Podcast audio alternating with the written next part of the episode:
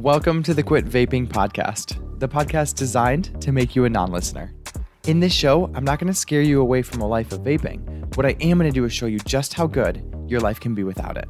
Thank you so much for listening and enjoy the show. Today, we're going to get into not being a sheep. so, that's my best sheep impersonation. So, in the course, and one of my main things I talk about in my life coaching in general is there's two types of thoughts. There are conscious thoughts and there are unconscious thoughts. And remember, a thought is just a sentence in your mind, and a belief is just a sentence in your mind that you repeat over and over, and then you believe it, right? So, so many of these sentences in our minds, the things that we believe that create results in our life, they've been taught to us. And the bad part is that they've been taught to us at a time where we weren't really able to criticize them or think critically about them. So, a, bar- a barge, a big part of my work is just helping people to question the thoughts they have in their head, to show them how they're creating the results in their life, and then to say, hey, this belief is creating this result. Is this something you want to keep believing and a result you want to keep creating? So when it comes to vaping, we have so many thoughts that are not our own. They have been taught to us. They've been taught to us by a whole bunch of things, right? By movies, by TV, by Hollywood, by the vaping companies, by our parents, by the people around us, by our friends growing up. And it's like as an adult, that creates the best version of their life, you have to learn the skill of questioning your thoughts and making sure that once you see how it's creating results in your life, you can decide if you want to keep it or not. This is one of the fundamental skills that's going to make you successful or make you have a really shitty life full of misery and pain. I promise you. It's one of my foundational tools. Every life coach should be teaching this. If they're not teaching this, find a new life coach. Every therapist should be teaching this. If they're not teaching this, then find a new therapist. okay? So, one of the thoughts that comes up for me over and over and over again is um, that vaping is enjoyable. And that's actually a thought that I've kind of gone back and forth on, but it's one that I'm questioned. And because I had the ability to question it, I've taken the time to become aware of it and how I am with vaping, I was able to quit, literally. So, one of the big examples I use is I love rollerblading. I love rollerblading. Like everything about rollerblading to me is enjoyable. Everything about it. I put on my shoes. Uh, I go to my car. I drive over. I'm excited. I listen to music until I get to my parents' house. They have new paved stub, so I get to like put on the rollerblades. I get to wear high socks. I get to put on my ABBA and my little AirPods, and I get to literally, literally dance like a fool on rollerblades, enjoying the shit out of every moment. So that's what it looks like to enjoy something. Now, when it came to vaping, it was a completely opposite experience. I was shameful. I was guilty. There was no enjoyment. The only positive emotion I got, which I wouldn't really consider positive, was relief. So I asked myself, is this actually something I enjoy? And I started to pay attention to how I was acting with nicotine. And I found out that nicotine is used or was used in my life a lot differently than things I actually enjoyed. So I stopped telling myself I enjoyed it. I said it was something that provided relief. I did believe that. It did provide relief from the anxiety it was creating, but it wasn't actually something I enjoyed that much. Even when I would sit back, like, imagine, you know, I was at like a party and I'd like sit down, take a deep drag, I'd take, a swig of my beer, and I'd be like, like, that wasn't enjoyable. that was relief because I was so anxious before I hit that thing because of the drug addiction that I needed to hit it in order to feel what I thought was enjoyment. So you want to pay attention to, between the nuances of your emotions to decide if you actually enjoy vaping or not. And that's for you to decide. Like I'm not here to brainwash you to think that you don't enjoy vaping at all. Like there were times I hit it where it felt really good, but then I want to question like is this actually enjoyment or is this just because I'm addicted to it? Is this actually enjoyment or is it because I was really anxious before I hit this and this helped me avoid the anxiety? Right? When I go rollerblading, I don't have to avoid any anxiety. I'm actually doing it to feel good about my life in the moment and after the moment because I've exercised, so I feel even better about myself after I do it. With vaping, no, no, no, not the same. So don't be a sheep, right? What beliefs are you having about vaping? And you can just question yourself. I tell you guys all the time, like, I, I know people are so fucking lazy. I love you guys so much. I really do. That's why I do this shit. But like, you're so lazy. Take five minutes of your day to day to just write vaping at the top of a piece of paper and then write down all the thoughts that come into your mind about it that you believe. Like, I would imagine you believe it helps with anxiety. I'm imagining you think you enjoy it. I'm imagining you think that it's good for courage or for concentration or relaxation or it's not so bad compared to smoking. And it's like, why don't you just question all those things? And I'm not saying with a judgmental picture in mind. That's not what you do. You do not do this work from judgment, ever. Life coaching is not judgmental. It's curious and it's compassionate. I actually don't know what's best for your life. I say this to people all the time. I mean it. People are like, oh, you must be anti nicotine. I'm not, actually. I know for my life, once I got curious and started doing this work, that I found out actually it wasn't the best thing for me. But maybe it's the best thing for you to be addicted to nicotine. I don't know. Why don't you question it?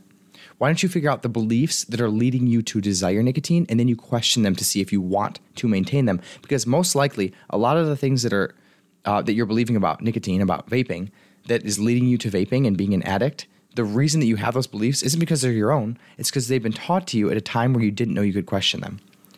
So, like, a lot of this work is just questioning things we believe. And you might find that right when you find a belief in your head, you're like, why do I believe that? That's so stupid. And then you can just eliminate it. And you might find that, hey, actually, I, I do believe that vaping helps with anxiety. And maybe you'll choose to keep believing that and you'll find proof for it. But what I want you to know is that you can find proof against that belief too. And you do this work with curiosity instead of judgment because the minute that you judge yourself for having a belief, you actually close yourself off from doing this work. It's not going to help you to judge yourself. The reason we do thought work, the reason we question our beliefs, it's to compassionately decide what's going to allow us to create the best life that we can have. So beliefs that I have are like I don't I don't believe I'm a nicotine user. I genuinely believe that. And because I have that belief, I genuinely don't see myself using nicotine ever. Even when I'm around it, I'm like, I don't really, I don't want that. I'm not someone who uses nicotine anymore. I used to be. I choose to believe that if I want to vape, I can. And that belief actually just gives me so much relief being around vapers. It's like I'm not white knuckling it. I just believe if I want to hit it, I can hit it. I believe that vaping does not help with anxiety. And this is actually a belief that I, I've done a lot on. I teach a lot on this one. But drug addiction does not help with anxiety.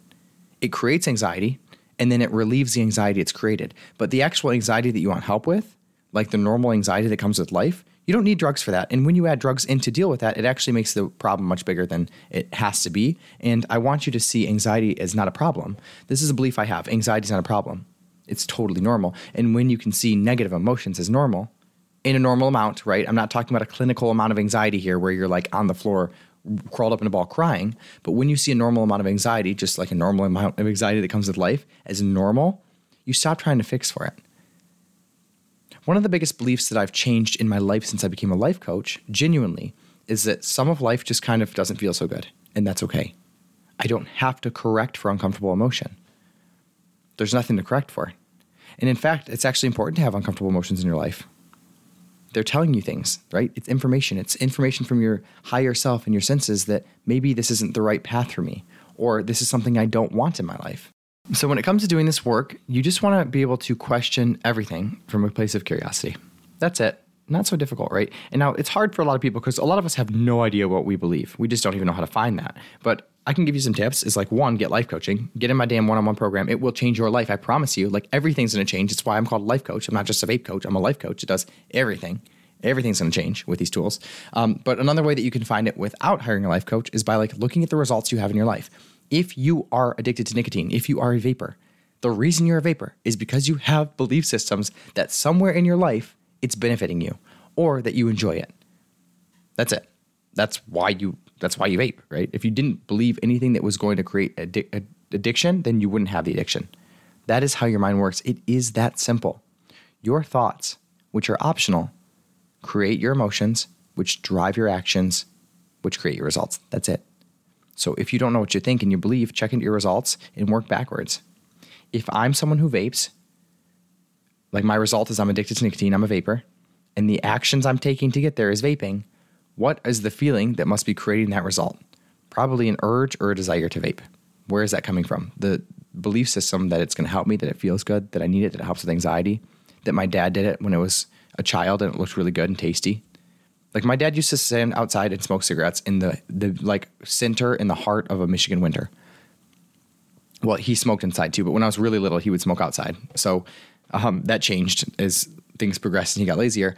But like literally, as a kid, as a three year old kid who didn't have thought work, who couldn't actually question the world in a critical thinking way, I had no part of my brain developed for that. I learned that that nicotine is so good, it's worth standing outside without gloves, without a jacket, and freezing my ass off to hit a cigarette. That must be really good. That's what I learned. And it wasn't until I was like 24, 25 years old as an adult where I was able to understand that I can go back in time and question these beliefs. I didn't even know I believed that. I didn't know I had those memories that had created beliefs. I had to do this work and genuinely and build awareness from a place of deliberate awareness creation, right? And that sounds fancy, but all I'm saying is just start to pay attention to what you're doing and why do you think you're doing it. That's it. So, so many of us are sheep in life. And this is actually what's going to create a life that you don't want, by the way. If you're like working in a nine to five job or you had a four year degree that you didn't want, and now you're in a job you hate, and now you're like over drinking on the weekends and you're just not happy, and like you're in a relationship that you think you have to be in, but you hate, like the reason that you're in that relationship, I promise you, is because you're believing things. And the reason you're believing those things is because other people have told you that you should. It's so funny I said that because as I'm doing this podcast, I'm like looking behind my shoulder where my psych degree is. And I'm like, the only reason I got that psychology degree is because other people in my life told me that in order to be successful, I have to get a degree. Like, you guys, my mom literally got a law degree. She went to school for like eight or eight or nine years to get a degree because her sister got one and because her dad thought that she should get one. She spent nine years of her life doing something that was inspired by someone else's dream because they thought they knew what was best for her life. And because she didn't question her beliefs about what she wanted, she ended up getting a degree she didn't want. Now, obviously, there's going to be pros and cons to living someone else's life, right? She has a degree now. I mean, it makes her look more credible, but she still has student loans. So she's literally had student loans for the last 35 years because she did something that somebody else wanted. And the moment that she became a lawyer, she realized she didn't want that. She wanted to go and have kids, and she wanted to be a, um, a wife, and she wanted to work a job that was simple that didn't actually involve going to school and becoming a whole career lawyer. So question what you believe. It's so important. It's it's actually everything. The reason why so many people end up in their parents' lives isn't because like some divine intervention or because they're doomed or destined to. It's because they've been taught things that they do not question. It's so important. That's like that's like what general bleh, that's what generational trauma is, by the way. It's things that people have gone through that have formed beliefs in their mind, and then they teach those beliefs to their offspring. And it keeps going down the line. It's like you could actually end a whole generation of bullshit by questioning what you believe. And that's exactly what I'm doing in my life. Thank you so much for being here today. Don't be a sheep. I wanted to do that again so bad, so I got to. I'll talk to you guys next week. What's up, guys? I hope you're enjoying the show and that each episode is bringing you one step closer to becoming a non listener. If you'd like to take all this information to the next level and finally quit vaping for good, you can check out the course link in my bio. Have a great day. See you next week.